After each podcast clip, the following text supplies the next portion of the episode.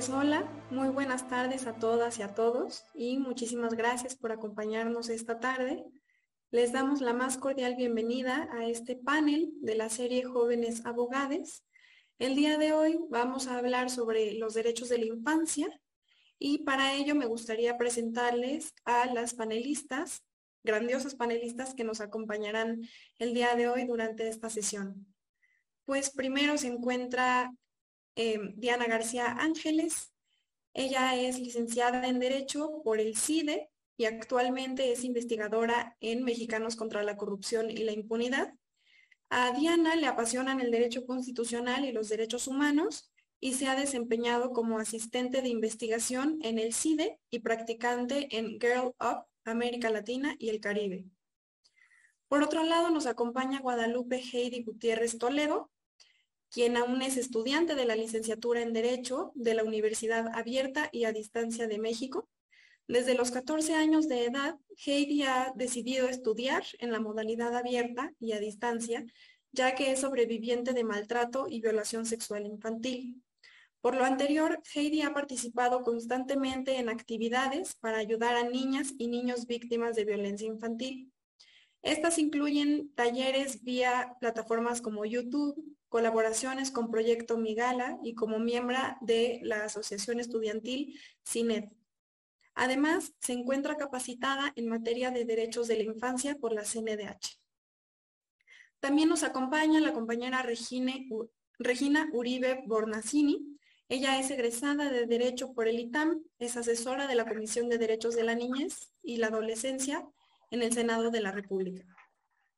Y también pues se encuentra aquí presente su servidora, Paulina Salmonzaga. Yo soy colaboradora en el Instituto de Formación de Justicia y Derechos Humanos y asesora jurídica dentro de la Comisión de Igualdad de Género del Congreso de la Ciudad de México. Soy egresada de la Universidad Iberoamericana, igual de la carrera de Derecho. Soy una mujer feminista con espíritu revolucionario que busca un verdadero cambio social y con un gran interés en los derechos humanos, el derecho internacional y en las causas de género del movimiento feminista. Bueno, pues bienvenidas a todas, muchísimas gracias por estar aquí y pues antes de cada participación eh, quisiera que todas nos tomemos un minuto para mencionar brevemente por qué consideramos importantes los derechos de la niñez, por qué es importante este tema. Entonces, eh, si quiere comenzar, Regina. Bueno, a pesar de que nuestra constitución los tratados internacionales de los que México forma parte y que desde 2014 se expidió la Ley General de Derechos de Niñas, Niños y Adolescentes. Hasta la fecha todavía tenemos muchas deudas con los menores y bueno, un poco mi participación va a ser de los retos legislativos que enfrentan para que puedan hacer un goce de sus derechos libremente y sobre todo que se les respete. Muchas gracias, pues Guadalupe. Muchas gracias. Para mí es muy importante la lucha eh, sobre los derechos de la niñez, porque como defensores de los derechos humanos no podemos ignorar que esto es un problema social. Individual, individualmente es necesario que cada uno de nosotros ponga de nuestra parte para ayudar a estos pequeñitos, porque no solo podemos dejarlo en papeles escritos sobre leyes, tenemos que llevarlo a la acción y tenemos que protegerlos y procurarlos. En mi caso voy a hablar sobre la violencia eh, y el abuso sexual infantil, del cual yo he sido víctima y el, por el cual ahora lucho incansablemente hasta el final de mis días. Gracias. Sí, pues la verdad es que como ya lo comentaron mis compañeras, tanto en un ámbito jurídico como en un ámbito social, nuestra sociedad es muy adultocentrista, muchas veces vemos el derecho y todos los fenómenos sociales desde el punto de vista de una persona adulta.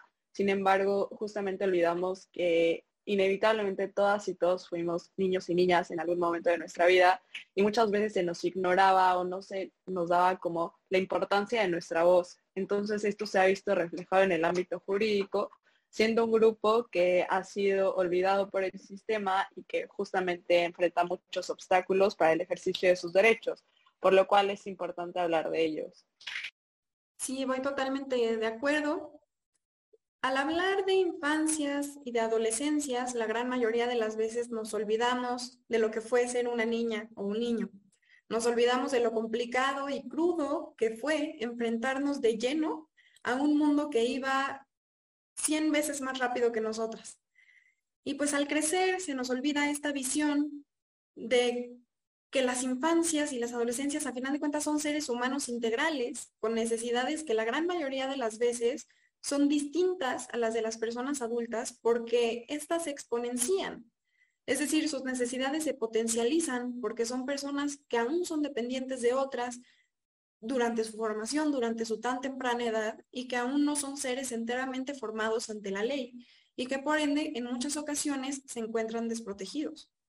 Y pues bajo ese sentido se debe comenzar a priorizar los derechos de las infancias, garantizándoles así un ingreso amable a la sociedad moderna, protegiendo sus intereses, velando por el cumplimiento de sus necesidades y pues sí, casi no se habla de infancias, a pesar de que ellas son pues quienes van a continuar con el futuro de este mundo. Entonces, pues por eso mismo es que debemos de visibilizar la vulnerabilidad de este grupo y actuar en aras de su, de, su, de su crecimiento y de su desarrollo pleno.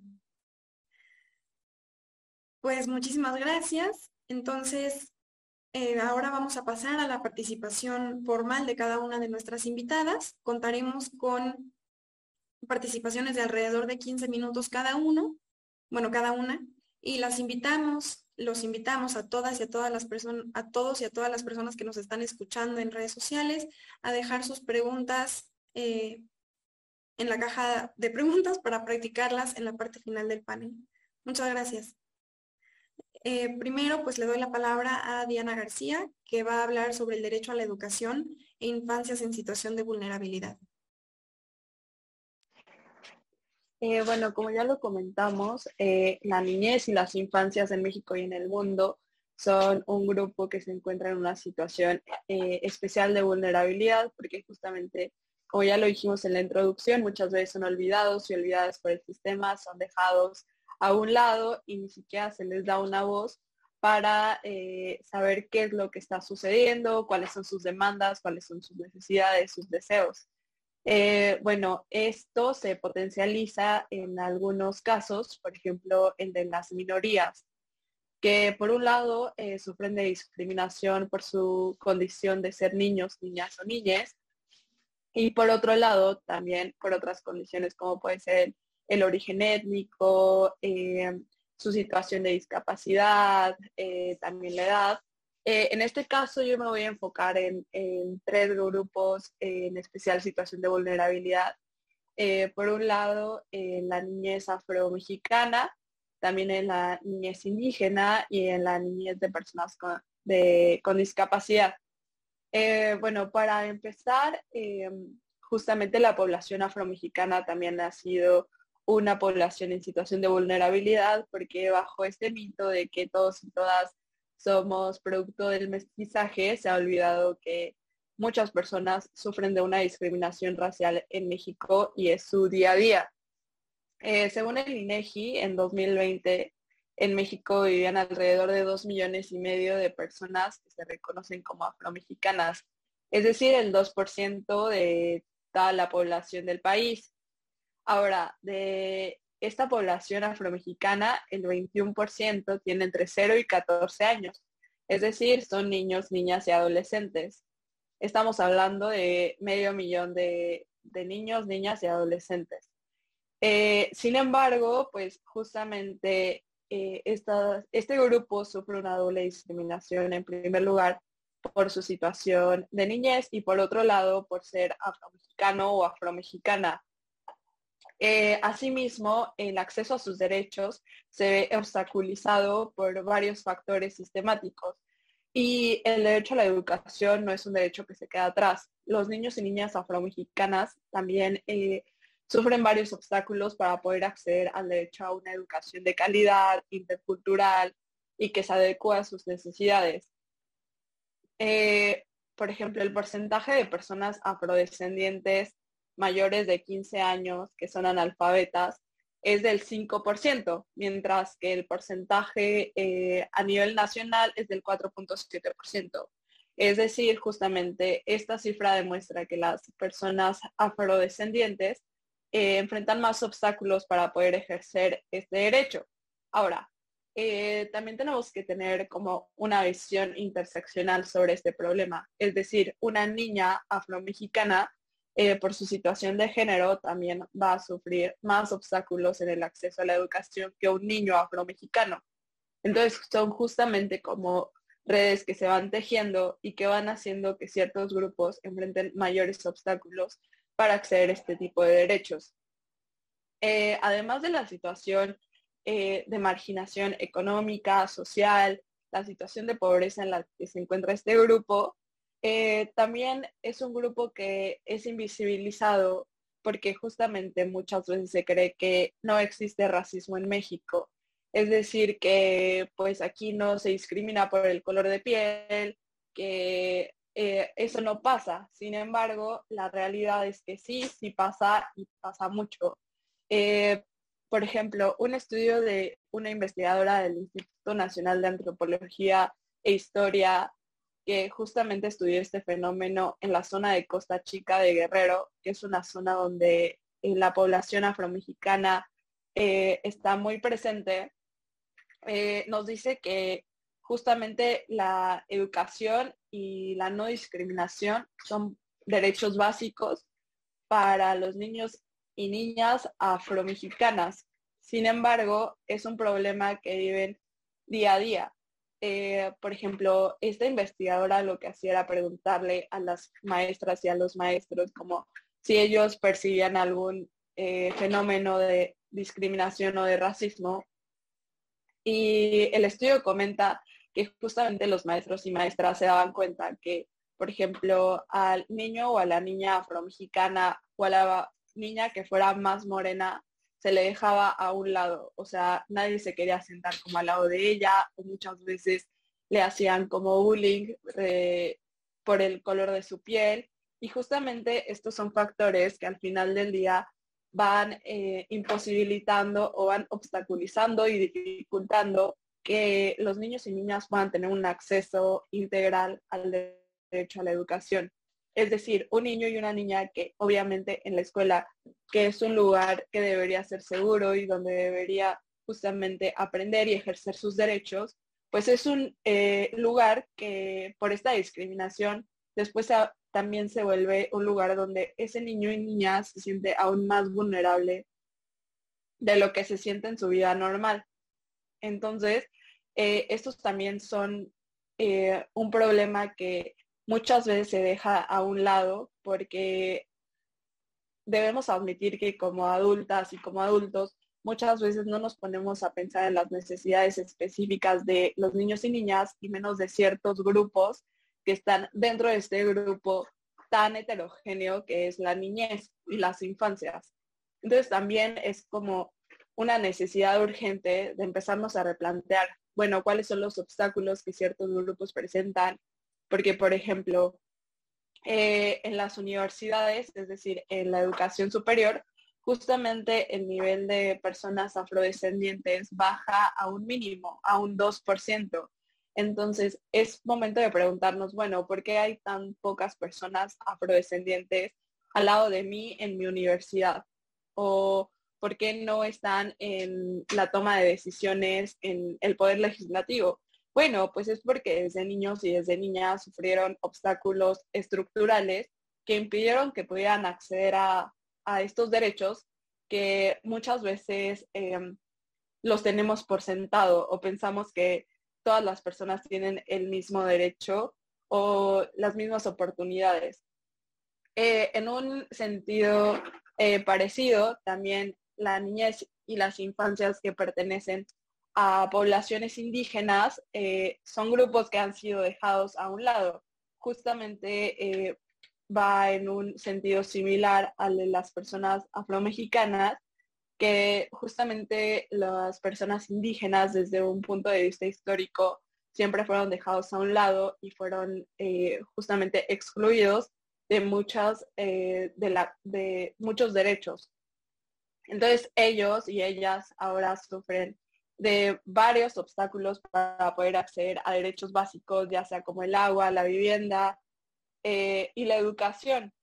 Eh, también como para contextualizar, en México existen eh, cerca de 6 millones y medio de personas que, mayores de 5 años que hablan alguna lengua indígena.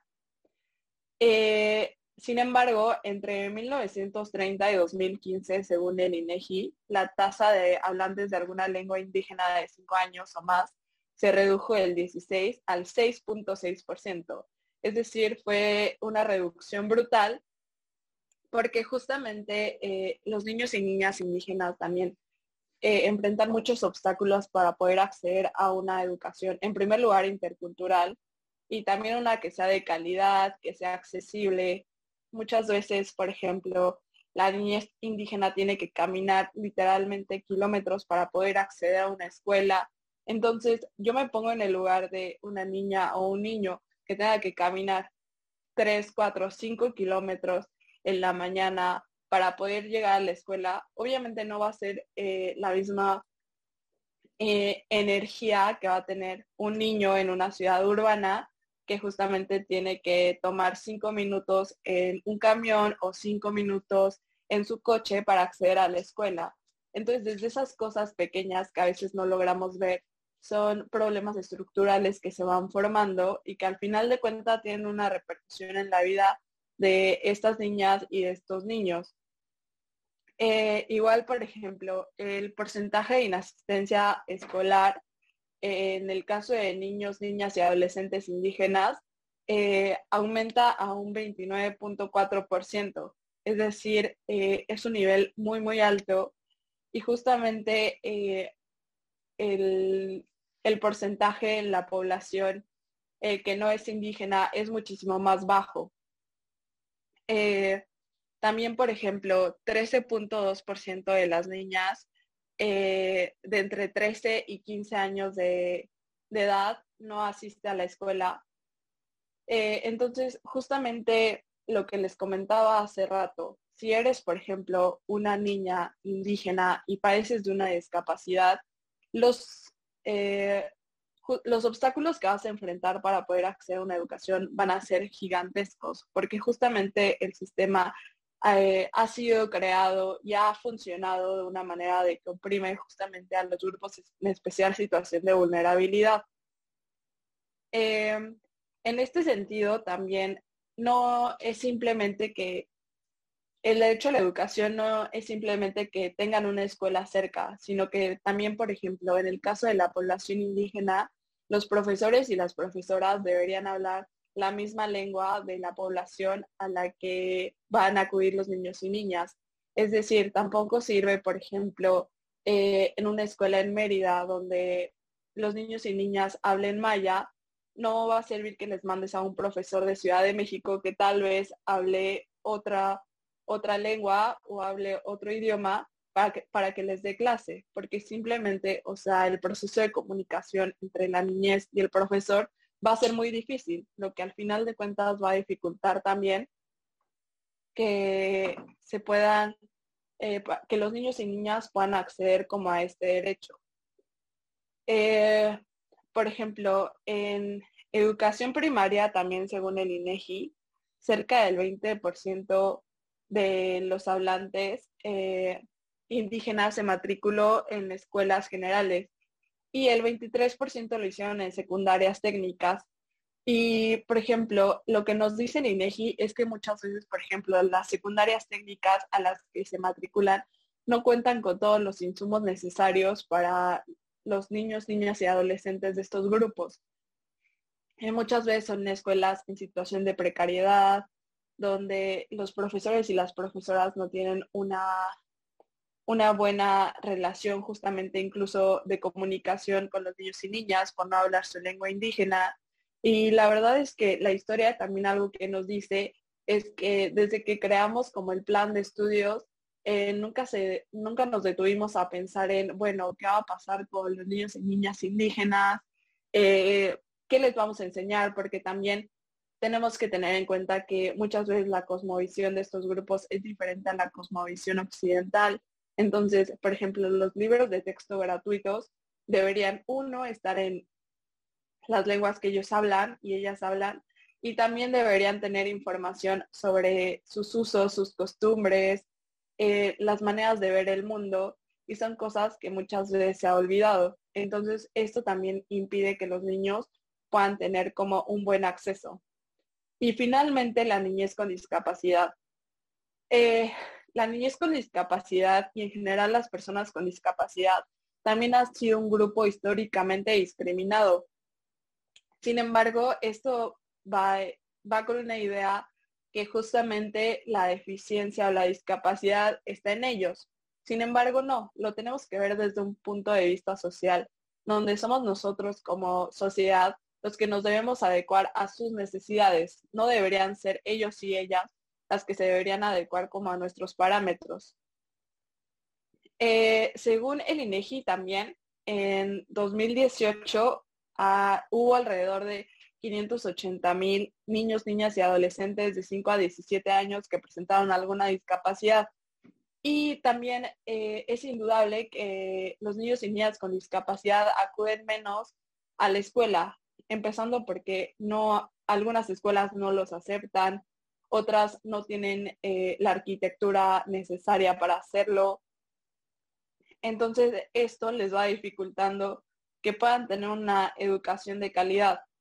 Eh, por ejemplo, ahorita con la pandemia que justamente eh, la niñez estuvo aprendiendo desde casa, solo cerca del 2% de todos los programas tenían lengua de señas. Entonces, con este nuevo modelo donde los niños y niñas estaban aprendiendo desde casa, la realidad es que justamente la niñez con discapacidad se quedó afuera.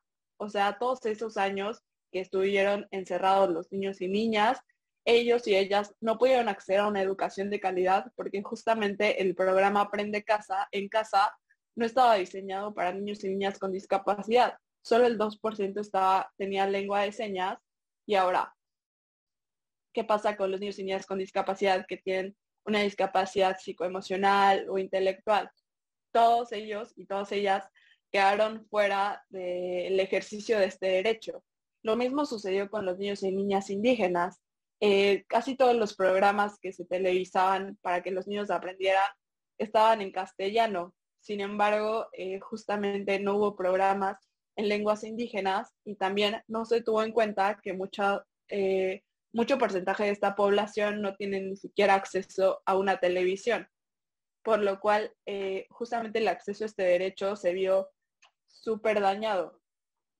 Eh, también, eh, según Mexicanos Primero, que es una asociación civil para el ejercicio del derecho a la educación, eh, reportó que en julio el presupuesto que tenía la SEP para la educación especial era de 433 millones. Sin embargo, en esta mitad del primer año solo se invirtieron 2.2 millones. Es decir, ni siquiera el 10% de todo el presupuesto se ha ejercido para la educación de niños y niñas con discapacidad. Esto se refleja en la vida de todos y todas ellas y es justamente la razón por la cual a veces en las universidades no tenemos a compañeros y compañeras indígenas, afromexicanas o que tengan alguna discapacidad. Y esto es un resultado de muchos años de opresión y de discriminación sistemática que han enfrentado justamente por eso es importante que poco a poco empecemos a ver a estas minorías y a entender que tienen necesidades diferentes y que el gobierno y nosotros como sociedad debemos ser quienes aporten para el ejercicio de este derecho. Muchas gracias. Muchísimas gracias a ti por tu participación, Diana. Pues bueno, ahora yo voy a continuar con el tema de la menstruación digna como un derecho básico y humano para las infancias. Y bueno, pues vamos a hablar de menstruación. En nuestro país, hablar de menstruación aún es un estigma social. ¿Por qué? Porque se le vincula con algo que es impuro, con algo que es sucio, con algo que molesta y avergüenza. La gestión menstrual se ha ceñido únicamente al ámbito privado de las personas que la viven. Por ejemplo, en casa casi no se habla de menstruación en la mesa. No se habla de menstruación en general, como si fuera un tabú. La gran mayoría de las veces, la responsabilidad de explicar este proceso biológico a las niñas recae exclusivamente en las madres, siendo que es un tema que solo debe hablarse entre mujeres. ¿Por qué? Porque los padres, la gran mayoría de las veces, se sienten disgustados con la idea de pensar que sus hijas pueden menstruar. Fuera de eso, pues no es un tema que se aborda comúnmente en las familias. Y no solamente hablamos de, familias tradicionalistas o conservadoras, sino en general la típica familia mexicana no aborda este tema con facilidad. Y es algo cultural, es algo social. El hecho de que la gestión menstrual se limite al ámbito personal y no entre en la esfera pública ha provocado un gran fomento de un manejo inadecuado de la higiene menstrual. Y de esta forma se ha afectado especialmente los derechos sexuales, reproductivos y el derecho de acceso a la salud de las infancias y de las adolescencias. ¿Por qué? Porque este es un grupo vulnerable a quien le afecta aún más la violación de estos derechos. Cuando hablamos de una menstruación digna, nos vamos a referir comúnmente a tres objetivos. Nos vamos a referir a educación libre de violencias sobre la menstruación. Nos vamos a referir a un derecho de acceso a productos e insumos de higiene menstrual que sean ya sea gratuitos o de un bajo costo o un costo accesible para la población. Y nos vamos a referir a una garantía para que las personas menstruantes, en este caso las niñas y las adolescentes, puedan ausentarse de sus centros educativos cuando padezcan síntomas de dismenorrea. Empezando con el primer objetivo, la falta de acceso de información y el rezago educativo con respecto a la menstruación ha fungido como un gran impedimento para que las infancias y las adolescencias conozcan cómo gestionar su menstruación de una manera sana, de una manera saludable, de una manera segura, lo cual, por supuesto, que da pie al ausentismo, a la deserción escolar, a la, deserción eventualmente laboral, a problemas de salud, como pueden ser las infecciones que se generan por un manejo inadecuado de, de la menstruación y, por supuesto, pues una precarización económica. Algunos datos en nuestro país, solamente el 16% de las niñas y de las adolescentes cuentan con conocimientos básicos relacionados con su menstruación. Esta cifra es ridícula para el caso de los hombres. Para los niños y los hombres adolescentes, solamente el 5% comprende lo que es la menstruación. Y eso no les permite entender sobre los retos que enfrentan sus compañeras durante su menstruación. Esto a la larga, pues por supuesto que va generando un sinfín de desigualdades que empiezan chiquitas, pero se van agravando y se van agravando y se van agravando hasta que pueden llegar a traducirse en violencias.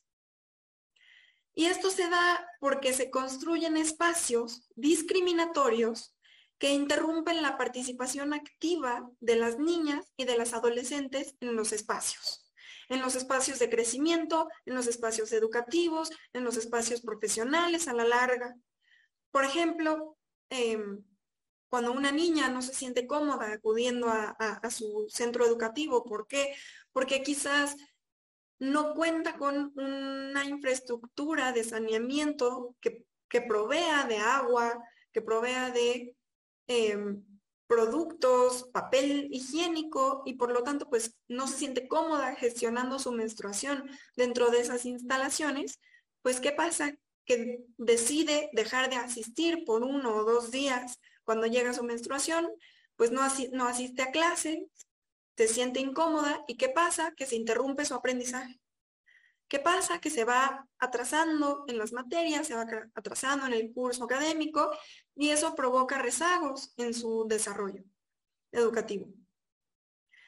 Y pues Es por ello que aún queda una gran labor legislativa y de políticas públicas por hacer que vayan encaminadas a proveer una educación sexual relacionada estrictamente con la menstruación, que sea integral, científica, laica y más que nada libre de discriminación y de violencias, con perspectiva de infancias y perspectiva de género. Esta educación se debe de impartir especialmente en las primarias y en las secundarias a efectos de que se provea de información precisa sobre las prácticas de higiene menstrual que deben de seguir las niñas, las adolescentes, sobre las consecuencias que puede provocar una mala gestión de la menstruación, que puedan comprender qué sucede en su cuerpo cuando menstruan, que puedan entender a dónde acudir o cómo acceder a productos de gestión eh, de insumos higiénicos de gestión menstrual. Y pues, etcétera. ¿Qué, qué más puedo decir? Lo que me lleva al siguiente tema. El segundo objetivo es el acceso a productos e insumos de higiene menstrual que sean gratuitos o accesibles para, la, para las niñas y los adolescentes. El uso de estos productos de higiene genera un impacto económico significativo en la vida de las mujeres y de las personas menstruantes en nuestro país, pero impacta aún más cuando hablamos de niñas y adolescentes. En México existe una gran pobreza menstrual provocada por una carencia enorme de recursos materiales, como son las toallas sanitarias, tampones, medicamentos, agua potable, jabón, gas, etcétera, que sean accesibles para las mujeres, que impactan estructuralmente la gestión menstrual y que tiene como resultado una predisposición de estas niñas, de estas adolescentes, a afectaciones en su salud. En nuestro país, las niñas y las adolescentes gastan en promedio alrededor de 100 pesos mensuales en productos de higiene menstrual, lo que representa alrededor, alrededor de un 8% del ingreso mensual promedio de una familia mexicana.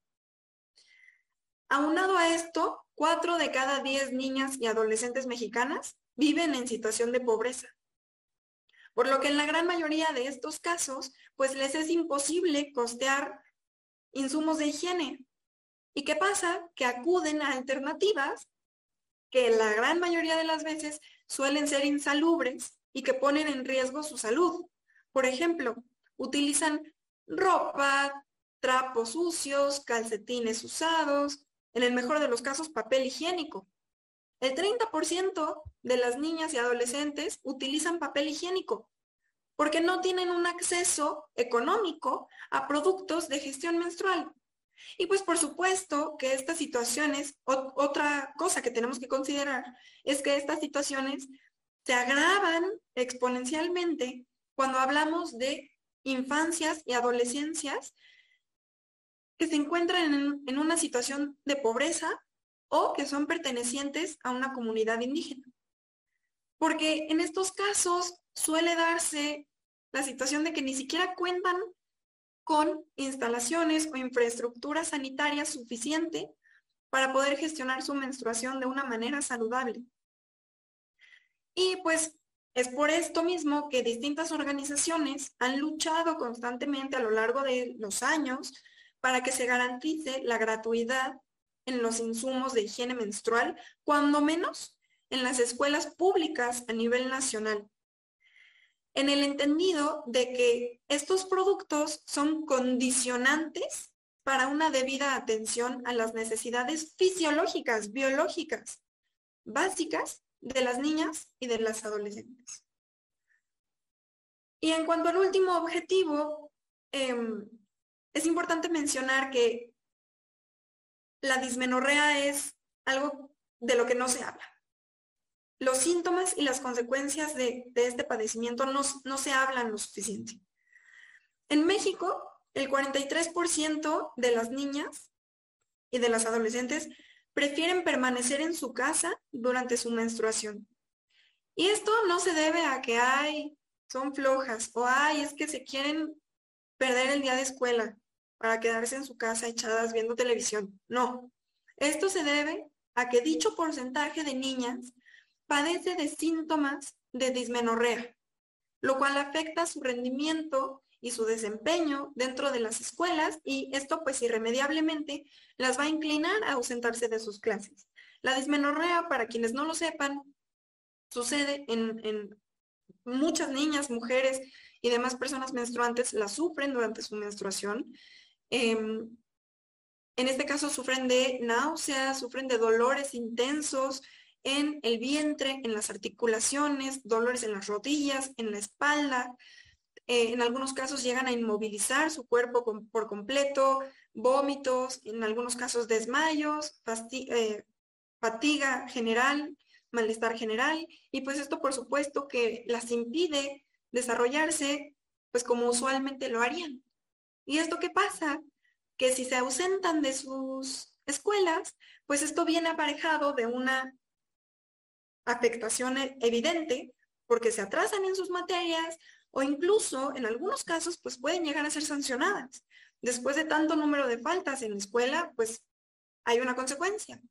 Y como no se entiende que están faltando por una cuestión biológica, pues evidentemente no hay, no, no, hay una comprensión, no hay empatía. Em, y pues esto qué pasa, que pues se está provocando un rezago en su desarrollo académico que a la larga va a provocar que no puedan desempeñarse dentro de la profesión, que no puedan desarrollarse en un mercado laboral.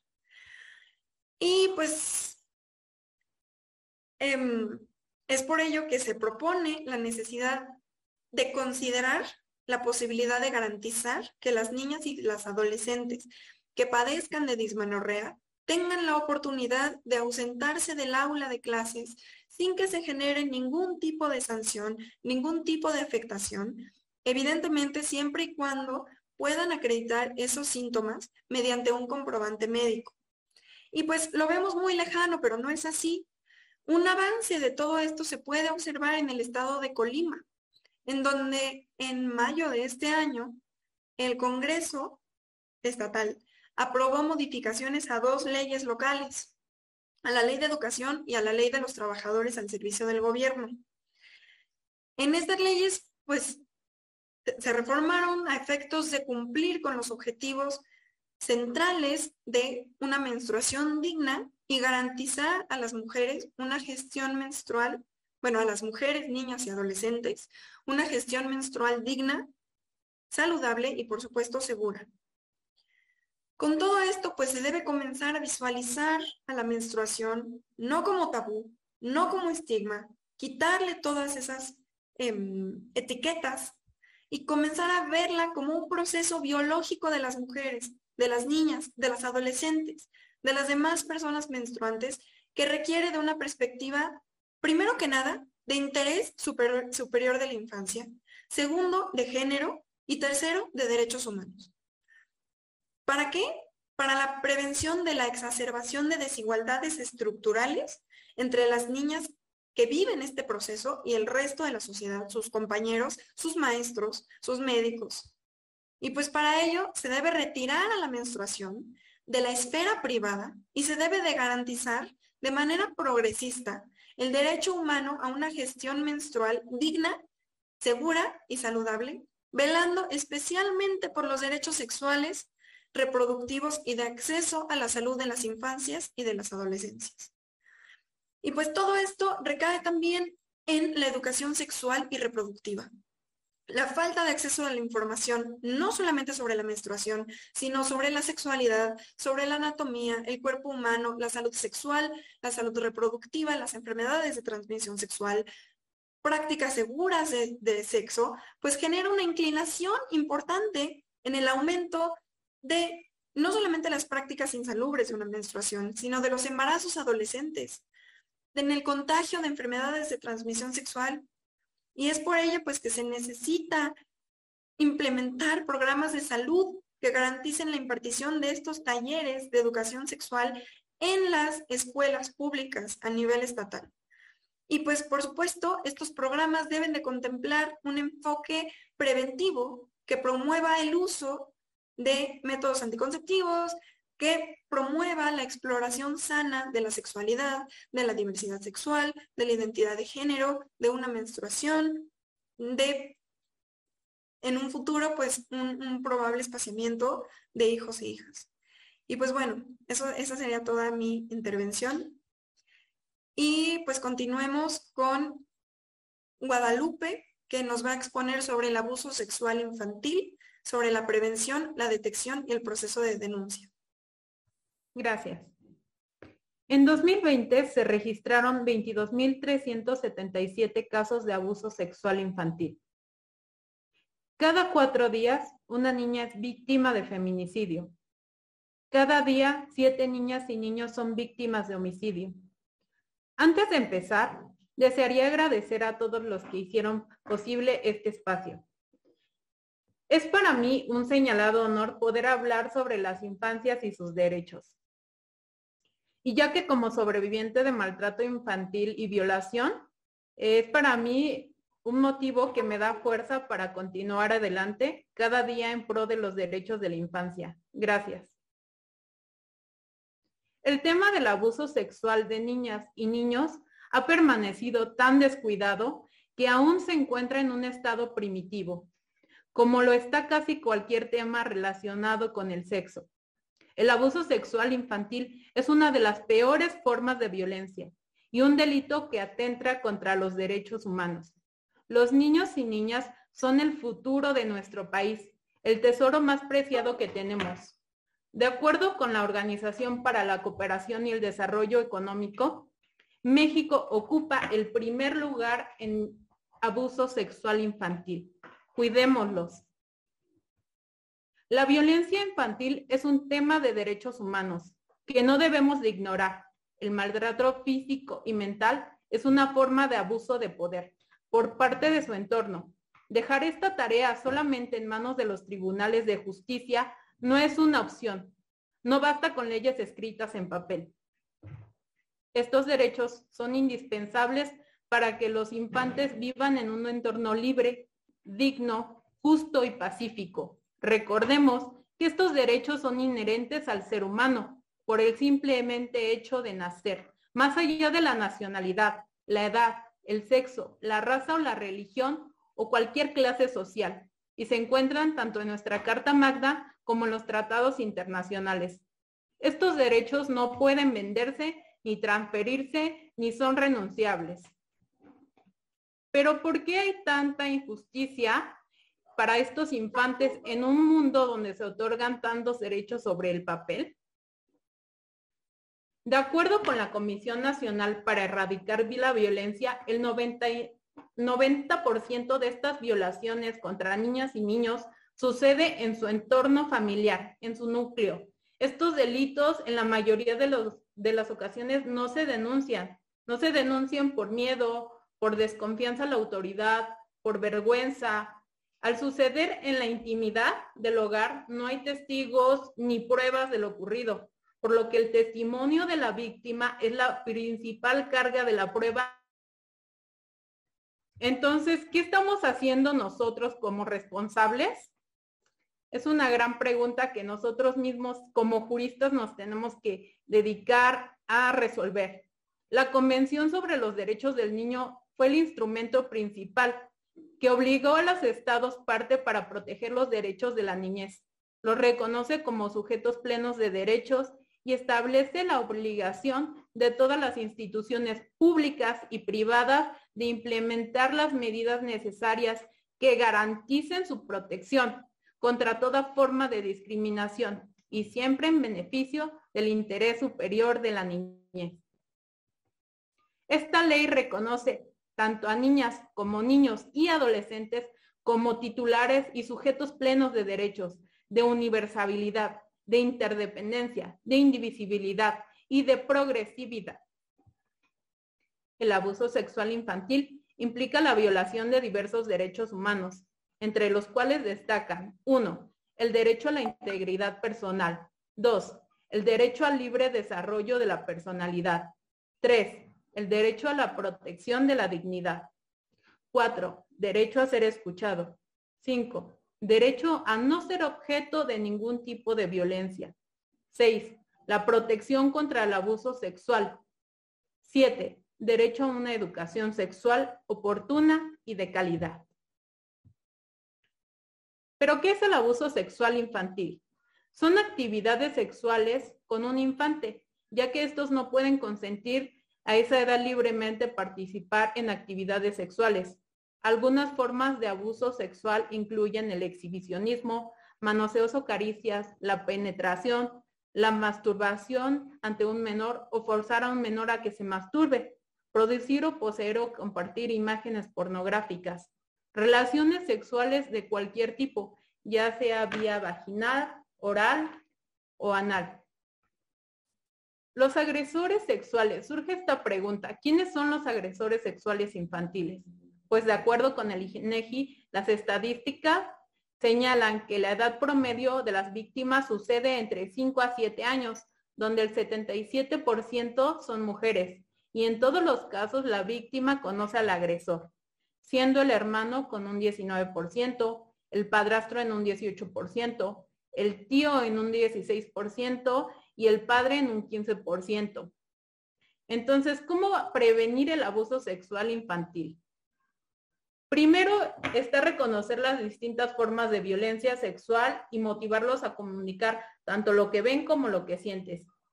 Crear en la familia un ambiente de confianza donde los infantes puedan hablar sobre temas que les preocupan y sobre lo que sienten. Evitar la agresión física como un método de educación es importante, pues los infantes piensan que cualquier persona puede violentarlos y ven a esta agresión como algo normal. Enseñarles a decir no, hablar con las infancias sobre la sexualidad, a conocer su cuerpo, a no permitir que nadie los lastime, no dejarlos solos nunca, sin supervisión, sin importar si son familiares o si son conocidos, ya que se ponen en una situación peligrosa estos menores. Las señales de alarma pueden ser tanto físicas como psicológicas. Las físicas pueden ser sangrado, moretones, ropa interior con sangre, dificultad para caminar, para sentarse, para moverse, comezón en el área genital y las señales de alarma psicológica pueden ser muestra de fobias, orinarse en la cama, depresión, eh, pensamientos de suicidio, exhibir un comportamiento sexual inadecuado para su edad pesadillas o escaparse de algún lugar, ya sea de la casa, de la escuela, porque no quieren estar cerca de donde los están lastimando. ¿Por qué no se denuncian estos casos? México ocupa el primer lugar entre 33 países de la OCDE en violencia física, abuso sexual y homicidios cometidos en contra de menores de 14 años. La impunidad de este delito es del 99% de los casos. De cada mil casos de abuso sexual cometidos en contra de menores, solo 100 se denuncian. De ellos únicamente el 10% llega ante un juez y solo uno, el 1% recibe sentencia de condena. Las víctimas se sienten avergonzadas, Temen no ser creídas, les preocupa el estigma social, les asusta hacer frente ante un proceso largo y revictimizante, motivo por el cual deciden la víctima y sus familiares abandonar el proceso judicial. Al saber que vivimos en un país lleno de impunidad, las víctimas que rompen el silencio ven tristemente cómo la justicia no les llega a tiempo. Esto es un signo de insensibilidad en el sistema de justicia mexicano y de indiferencia ante el dolor de las víctimas. Tenemos que progresar a crear nuevas leyes, tanto nacionales como internacionales, que recojan la amarga experiencia vivida por los sobrevivientes, mejorando la tutela de los derechos de la niñez. Ejemplo es el, el caso de Mónica Peiro, que ha roto el silencio y denunciado al padre de sus hijas. Esto salió en las noticias, pero sin embargo, estas denuncias penales por abuso de violación, en el dicho de las niñas, no se consideró como evidencia, ni las pruebas ni las valoraciones psicológicas que informan rasgos compatibles con la violencia sexual. Esto es aunado a que existe un desconocimiento de la justicia que debe de ser específica para menores, porque necesitan una especial protección en el orden penal. Su interés superior debe de ser valorado, considerado como primordial en todas las actuaciones judiciales, desde el primer momento en que ellos decidan romper el silencio.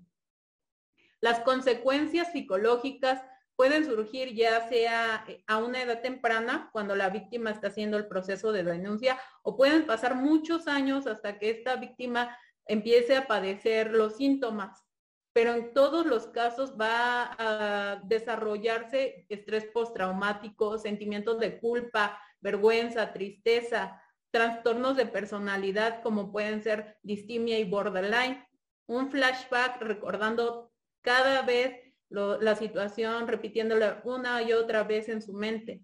Estas personas suelen aislarse de la gente porque les da miedo o tienen tanta vergüenza que se rehuyen de situaciones sexuales. Regularmente tienen relaciones este, bruscas, ya sea de sumisión o de violencia. Pensamientos suicidas surgen todo el tiempo y autolesiones.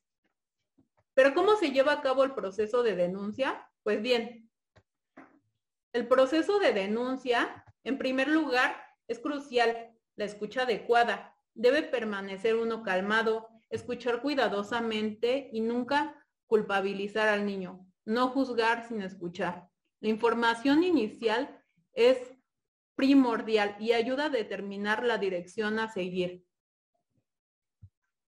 Se debe de procurar la información mínima sobre el hecho que permita determinar qué pasó, cuándo pasó, cómo pasó, quién lo hizo. Es importante asegurarle que no es su culpa, reforzar en él la idea de que ha sido valiente al contar lo sucedido. El artículo 9 de la ley 26061 dice que cualquier persona que sospeche o tome conocimiento de malos tratos o situaciones que atenten contra la integridad psíquica, física o sexual de un niño o niña o adolescente, tiene obligación de comunicarlo ante un organismo de protección. ¿Pero qué pueden hacer los padres? O quien tenga conocimiento de este delito. Pues se puede acudir ante la Fiscalía de Investigación de Delitos Sexuales en primer lugar. Este delito se encuentra regulado en el Código Penal Federal en su artículo 261, que establece que a quien cometa este delito en una persona menor de 15 años que no tenga la capacidad de comprender el significado del hecho aún con su consentimiento o que cualquier causa no pueda resistirlo y la obligue a ejecutarlo en sí o en otra persona, tiene una pena de 6 a 13 años de prisión. Incluso si se hace con violencia, esta pena se aumenta más de la mitad en su mínimo y en su máximo.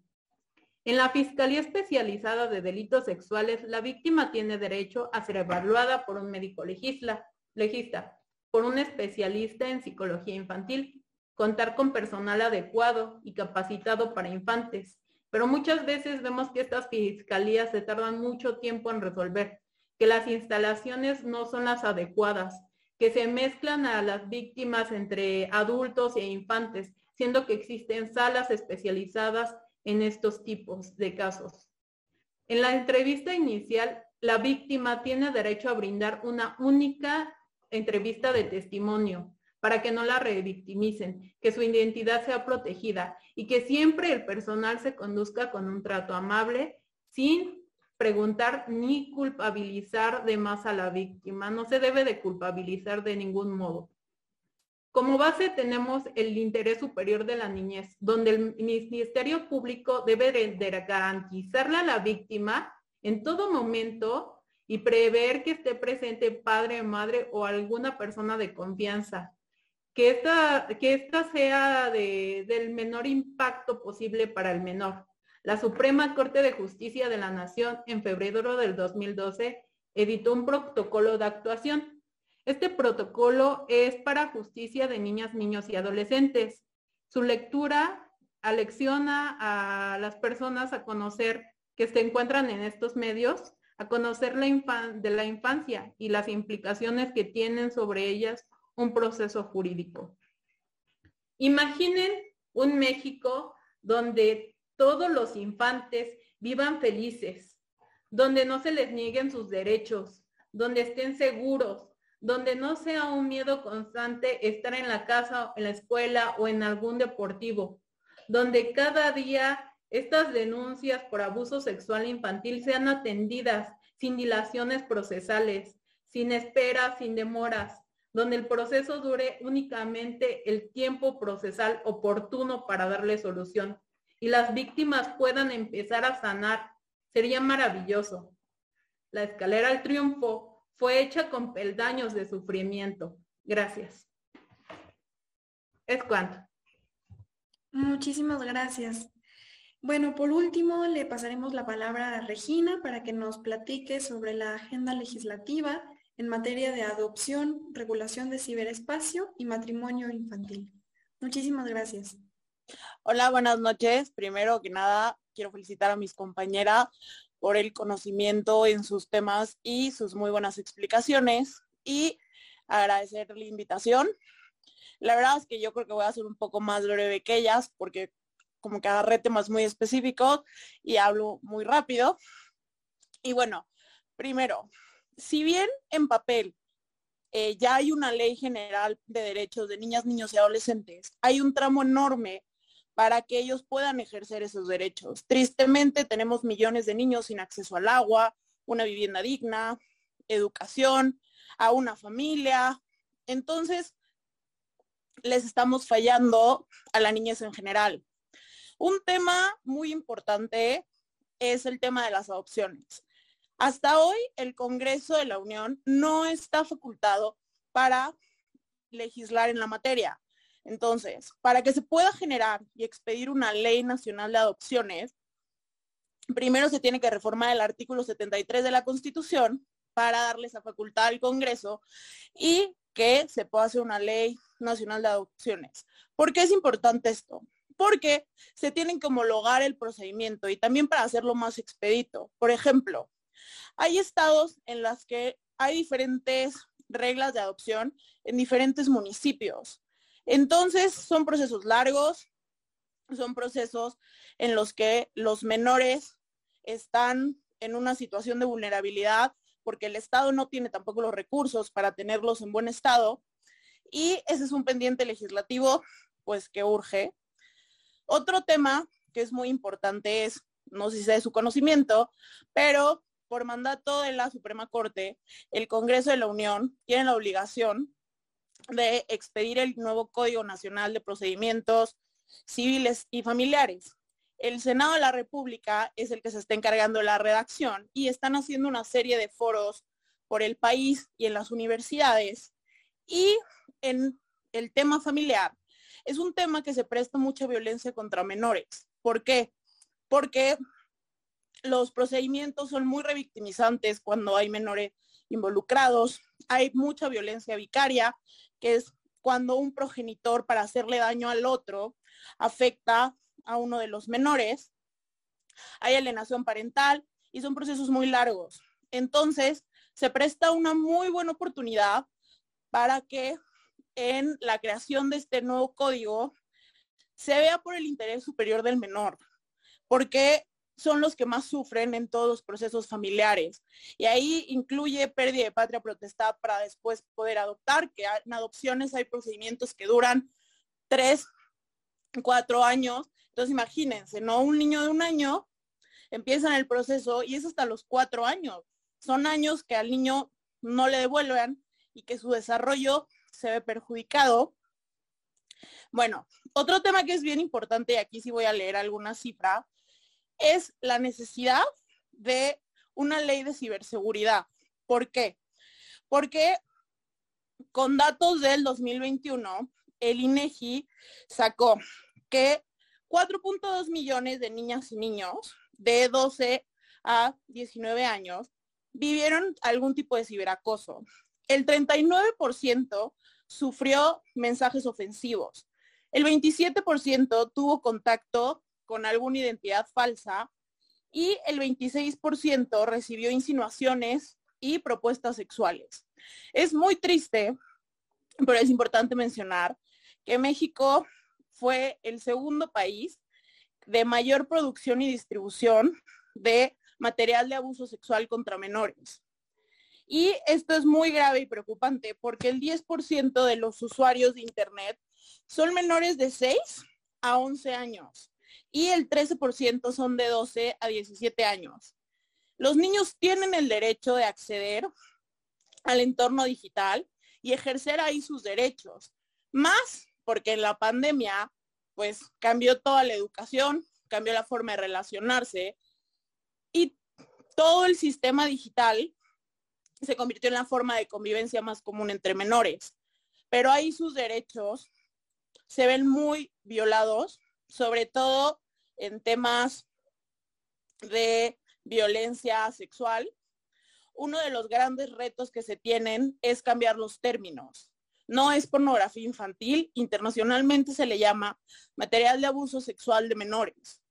Y esto es importante que se homologue en México en la legislación actual porque hay mucha contribución internacional en estos temas.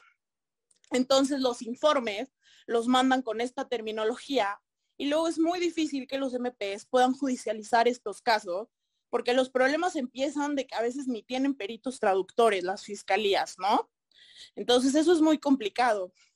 Otro tema es que estos delitos cibernéticos pasan todos los días frente a nuestros ojos. Es muy conocido el caso de los retos que ponen en redes sociales, que triste y lamentablemente acaban hasta en suicidio, que vas subiendo paso a paso. Eh, los casos de violencia contra las mujeres, que si bien haya una ley olimpia, con los menores funciona diferente porque es otro delito, pero que suben contenido sexual no consensuado. Y la realidad es que ya nos rebasó las plataformas digitales no son un entorno seguro para menores.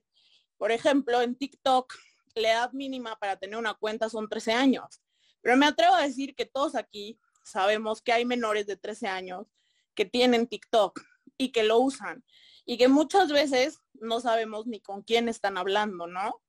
También es muy conocido que en los juegos de Internet el crimen organizado recluta menores o el famoso grooming con las menores en juegos que hay en Facebook. Entonces, ante toda esta posibilidad de delitos que pasan todos los días, en un celular muchas veces, en una computadora nos vemos rebasados y es la importancia de legislar en la materia. En el Senado llevan un año, o creo que un poco más, eh, con la prioridad de sacar una ley de ciberseguridad. Hay varias iniciativas. Ojalá el tema prospere porque si como adultos nos vemos vulnerados en los datos personales, en robo de identidad, los menores la tienen peor. Tristemente, México es el segundo lugar a nivel mundial en turismo sexual infantil de menores. Eh, lugares como Puerto Vallarta se han convertido en paraísos sexuales de menores de bebés a cuatro años. Es muy bien sabido en Tijuana los problemas que hay en Cancún. Y toda esta problemática no permite que los niños tengan un libre desarrollo de la personalidad. Entonces, pues la realidad ya nos alcanzó. Ojalá se legisle en la materia. Otro tema pendiente y que ha estado últimamente mucho en el ojo público es el tema de los matrimonios infantiles. Eh, la Cámara de Diputados en abril logró aprobar un dictamen que modifique el Código Penal y pone sanciones a toda la cadena que permite que haya matrimonio o concubinato entre menores, porque también eso es muy importante. Muchas veces nos vamos por la parte legal de, pues un juez tiene que dar visto bueno o así, pero no. Amparados de los usos y costumbres, muchas veces a las menores se les intercambia, se les vende y no necesitan un papel ni al registro civil, simplemente es concubinato. Entonces, hay un dictamen, que digo, ya es minuta y ahorita está en el Senado en la Comisión de Justicia y de Estudios Legislativos Segunda, que busca sancionar esto. Y la idea es que a raíz de que se apruebe en el Senado, que ojalá de verdad sea una prioridad legislativa, porque los estados del sur del país todos los días tristemente hay niñas que se ven en esa realidad, es sancionar todo el paso, desde quien ofrezca, quien venda, quien acepte. Y también es una realidad que hubo un boom de iniciativas en esta materia a raíz del caso de las niñas en Guerrero que vendieron a una menor, el suegro la quiso violar, no se dejó y la metieron a la cárcel con sus hermanitas. Entonces de ahí que muchos legisladores empezaron a ponerle más énfasis en el tema porque a pesar de que hay una edad mínima para casarse, no están en la ley todos los supuestos y eso hace muy difícil que se puedan judicializar y también se puedan prevenir estas cosas. Y de verdad es que no quiero dejar de tocar un tema que es muy, muy, muy importante. Hay muy buenas iniciativas.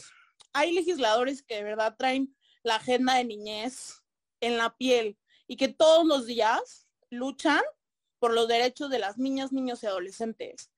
Pero no hay presupuesto para que puedan ejercer esos derechos. Una prueba es con todo lo que pasó el COVID, tristemente hay muchos menores en situación de orfandad. Hay muchas iniciativas presentadas en el Congreso para solucionar esta problemática, desde darles becas vitalicias, eh, seguros de orfandad, puntos de acuerdo para exhortar al gobierno que haga algo con esos menores. Y no se aprueba, no se aprueba porque todo lo que tiene impacto presupuestal lo tumban. Entonces, también es muy complicado poder promover los derechos de los niños para un goce efectivo cuando no hay presupuesto. Y para muestra de un botón es la cancelación de las guarderías, que para los niños era estar en un entorno seguro, pero también para las mamás era la posibilidad de trabajar, las escuelas de tiempo completo. Y como mencionó una de mis compañeras, pues a raíz de la pandemia la brecha de desigualdad entre los menores se abrió más, porque muchos tenían entornos seguros en las escuelas fuera de sus casas y pues se quedaron en sus casas ante la violencia sin poder seguir con su educación, porque al final tenían desigualdades económicas y no se pudo implementar un sistema educativo que permitiera que todos avanzaran. Yo creo que el reto es muy importante poner en papel los derechos, porque una vez que están en papel, ya existen. Y ya es exigir y exigir y exigir que se cumplan. Tenemos una deuda con la niñez en este país, porque como han comentado las tres grandes compañeras que me antecedieron en el uso de la palabra, es un sector de la población mayoritario y muy vulnerable que muchas veces no volteamos a ver y que no tienen ni siquiera los derechos básicos. No tienen agua, no tienen luz, eh, viven violencia inimaginables. Entonces, yo sé que a veces suena muy idealista pensar que tener todo en papel funciona, pero para poder exigir un derecho tiene que estar escrito en una ley o en un tratado. Y ya de ahí, como ustedes saben, colega, se pueden activar un montón de mecanismos legales para que se puedan ejercer. Tristemente, muchos de esos mecanismos legales siguen siendo muy caros y siguen siendo para un sector de la población que no es el mayoritario y un ejemplo fueron los amparos con la vacuna COVID, para contra el COVID, que pues muchos papás ante el miedo de que sus hijos no estaban vacunados, tenían que ir a la escuela, por esa vía consiguieron que se vacunara a sus hijos. Y de otro tema rápido para terminar, hay varias iniciativas muy interesantes en temas de sentencias de lectura fácil cuando se involucra a un menor en un juicio. Y creo que ese tema es muy importante por lo que comentaba mi compañera. A veces vemos a los menores como un ente aparte, se nos olvida lo que nosotros fuimos. Y cuando ellos son parte de un juicio, pues creo que la parte en la que más se puede respetar sus derechos es hablándoles de una forma en que ellos entiendan. Entonces, hay muchos retos legislativos en dependencias, el derecho al acceso a la salud, que pues con el INSABI y el cambio y demás ha sido un poco complicado para también toda la población, pero específicamente los menores y algunos tratamientos específicos. Y ojalá que este periodo ordinario de sesiones, tanto la Cámara de Diputados como el Senado, logre los consensos para que puedan avanzar los temas que afectan a la niñez y sobre todo para que los niños puedan ejercer y gozar de todos sus derechos libremente. Muchas gracias. Muchísimas gracias, Regina. Pues bueno, vamos a abrir un breve espacio para preguntas. Entonces me gustaría empezar con Diana, por favor. Eh, justamente preguntan si justamente con la educación a distancia, con la pandemia, hubo como alguna modalidad o una planeación para las personas y los niños, niñas y niñas y adolescentes que forman parte de un grupo eh, indígena. La verdad es que yo desconozco, si bien es cierto que, por ejemplo, últimamente en el Conalitec eh, y con los libros de texto gratuitos, sí existen eh, libros, por ejemplo, que, que están en la lengua indígena de cada zona y que justamente pretenden dar a conocer parte de su cosmovisión, de cómo se acercan ellos hacia, hacia la naturaleza, hacia distintos temas de cómo ver el mundo. La verdad es que justamente como la pandemia fue un caso extraordinario y como las autoridades comenzaron a tomar eh, decisiones justamente en un ámbito de incertidumbre, no sabíamos cuánto tiempo eh, esto iba a durar, ni nada por el estilo. La verdad es que no, no se llevaron a cabo como justamente estos estudios específicos de cómo acercarse y cómo el gobierno debía garantizar el derecho a la educación de los niños, niñas y adolescentes que formaran parte de un grupo indígena. Y, por ejemplo, algo que es cierto, que tampoco tomamos en cuanto a la población rural, eh, solo el 50% de las personas tienen acceso a Internet. Entonces, incluso las medidas del gobierno que fueron para aprender en casa con dispositivos móviles, con Internet, pues por ejemplo en las poblaciones rurales únicamente esa política pública funcionaba para el 50%, porque la otra mitad se quedaba fuera como del acceso a estos dispositivos y pues sí, justamente como ya lo mencionaba Regina, eh, esto hizo que la desigualdad entre el acceso a la educación entre grupos en situación de vulnerabilidad y niños y niñas que no lo están, pues fue, fue, fue sumamente grande. Muchas gracias. Pues bueno, continuamos con Gabriela, por favor, para contestar a una pregunta. Guadalupe, disculpa, Guadalupe. No te preocupes, compañera. Mira, preguntaban acerca de si en el mundo los niños y las niñas están protegidos. Claro que están protegidos, de hecho les voy a mencionar las leyes que los amparan. Está la Constitución Política de los Estados Unidos Mexicanos en el artículo primero, 4, 14, 16, 20, 73, 124 y 133. La Convención sobre los Derechos del Niño en sus artículos 12, 19 y 34 la Ley General de los Derechos Niñas y de los Derechos de las Niñas, Niños y Adolescentes en sus artículos primero, 46, 47 y 49, la Ley General de Víctimas en sus artículos quinto, 28 y 35, la Ley General para la, para la Prevención Social de la Violencia y la Delincuencia en sus artículos tercero y sexto, la Ley General de Acceso de las Mujeres a una Vida Libre de Violencia en el 4 y el sexto, eh, existen también eh, códigos penales federales y locales en tipificación de estos delitos sexuales y el Código Nacional de Procedimientos Penales. Como vemos, este tema del abuso sexual infantil se ha regulado porque históricamente siempre ha existido. Lo que pasa es que no se denuncia porque las víctimas usan como método de protección el no hablar o olvidar lo sucedido. Este, y además que tienen desconfianza a las autoridades, pues también podemos ver cómo pues sus derechos históricamente se han visto vulnerados. En el mundo, en las regiones más pobres, existe pues menos educación legislativa. Por ende, en regiones como América Latina, Colombia, bueno, América Latina lo que abarca sería, este, puede ser este, México, Brasil, Colombia, por poner un ejemplo, donde las personas pagan, pero estos eh, servicios de abuso sexual infantil, este, llamándolo de otra manera como turismo sexual.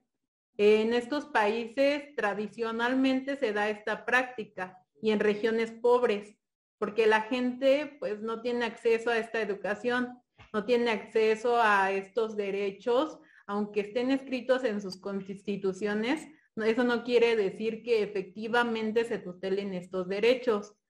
Además que existe una costumbre o, o sea, está aceptada la violación sexual, aunque no se diga, está aceptada porque pues estas víctimas acuden a denunciar, pero no son escuchadas. Desgraciadamente existe esto tanto aquí como en cualquier parte del mundo. No es un delito que incumba a cierta población o cierto factor.